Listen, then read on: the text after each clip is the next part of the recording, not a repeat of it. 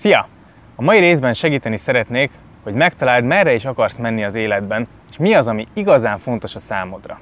Sokszor, amikor a célunkat keressük, akkor csak a legjobb dolgokra gondolunk, pedig pont a legrosszabb néha az, ami rávilágíthat, hogy mik azok, amik igazán fontosak a számunkra. Hadd mutassak most neked egy gyakorlatot, amihez be kell csuknod a szemedet. Tudom, most először lehet, hogy még szkeptikus vagy az ilyen szembecsukos dolgokkal, de akkor is most arra kérlek, hogy bíz bennem és csukd be a szemed. Ez fontos, mert el kell képzelned majd, amit mondok. Hidd el, tetszeni fog. Rajta, csukd be a szemed most. Ne gondolj semmire. Csak rám figyelj, és figyeld, ahogy veszed a levegőt. Szívd be, majd fújt ki. Szépen lassan, nyugodtan. Szívd be, majd fújt ki. Lassan visszaszámolok háromról, és közben teljesen ellazulsz, nem gondolsz semmire. Nyugodt vagy, és figyelsz. Három, kettő, egy. Most képzeld azt, hogy egy temetésen vagy. Csak ülsz és látod, amint jönnek a rokonok talpig feketében. A levegőben gyász és keserűség. Mikor közelebb lépsz a koporsóhoz, látod, te magad fekszel benne. A saját temedéseden vagy. Körülötted a családod, a barátaid, akiket szeretsz. Három ember fog beszélni arról, hogy milyen ember voltál, mik voltak az elveid, és miként éltél. Mindhárman gyönyörű, megható dolgokat mondanak rólad, amelyektől mindenki szeretettel és tisztelettel gondol vissza rád. Az első beszélő egy családtagod. Ki ő? Mit mond rólad? Milyen ember voltál? Mik voltak az elveid, amiért szerettek? Miként élted az életed, amire büszke lehet? A második beszélő a közösséged egy tagja, vagy barátod. Ő mit mond rólad? Miért néztek fel rád? Mitől voltál különleges, és miért tiszteltek? Végül pedig egy munkatársad következik. Ő is csak jókat mond, őszintén, tiszta szívből. Ő mit emel ki? Milyen ember voltál a munkádban? Milyen elveket követtél és tanítottál, ami miatt felnéztek rád? Hogyan végezted a munkádat, ami inspirációt adott másoknak? Most foglald össze magadba, hogy mit szeretnél, mit mondjanak rólad, miután meghaltál. Mit szeretnél, milyen embernek tartsanak mások? Ha három szóba kellene meghatározni, hogy milyen ember szeretnél lenni, akkor mi lenne ez a három szó?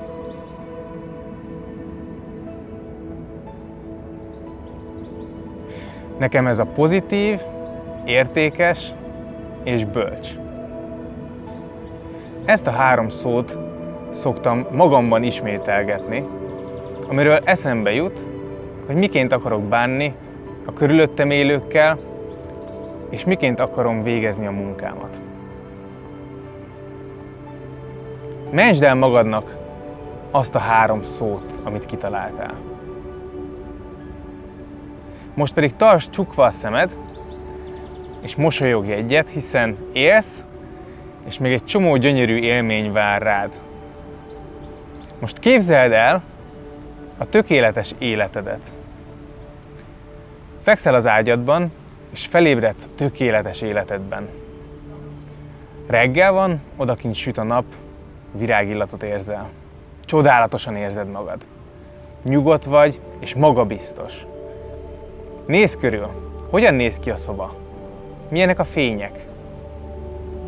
Ahogy körülnézel, látod, hogy nem vagy egyedül. Kik vannak melletted? Hol laksz? Mit látsz, ha kinézel az ablakon? Mire vagy a legbüszkébb? Most a házad mellett elhelyezkedő dombon állsz egy szép nagy tölgyfa mellett. Innen tekintesz a házadra, áll majd otthonára, és benne mindarra, amire mindig is vágytál. Végignézel magadon. Hogyan nézel ki? Miként vagy felöltözve? Milyen a kisugárzásod? Ha körbenézel, mit látsz? És mit érzel?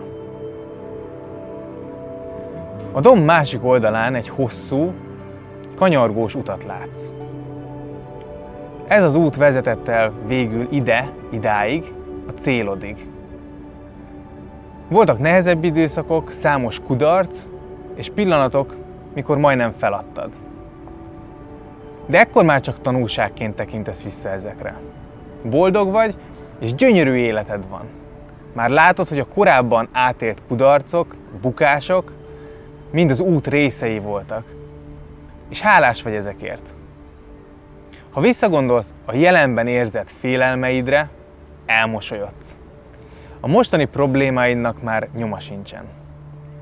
Tiszteled a jelenben lévő önmagadat, hiszen most még nem tudhatod, hová vezet az út.